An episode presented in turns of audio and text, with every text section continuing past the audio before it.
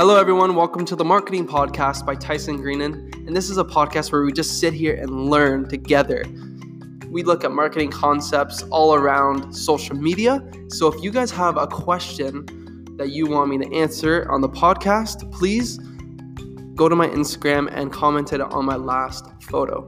And I'll get back and I'll put it in the show for sure. Okay. All right. Well, I hope you guys enjoyed today's podcast. It's a very interesting topic. I hope you guys enjoy. See you guys later.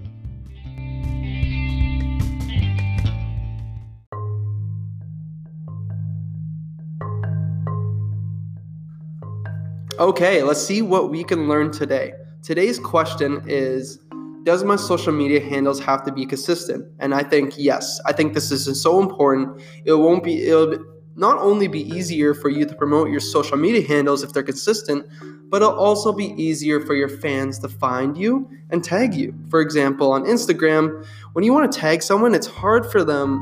This way the search engine works, it's hard for people to find the the company or person if you don't have the exact handle, if you don't have Apple or Tyson Greenan, if you don't have, if it's like something else in between, if it's like 69 in between, it won't come up for some reason.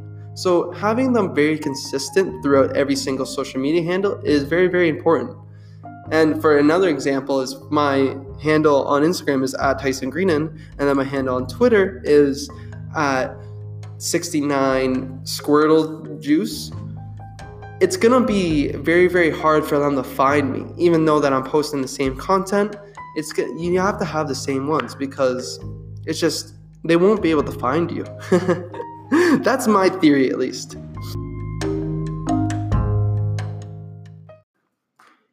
I tremendously appreciate every single person that sat through this podcast.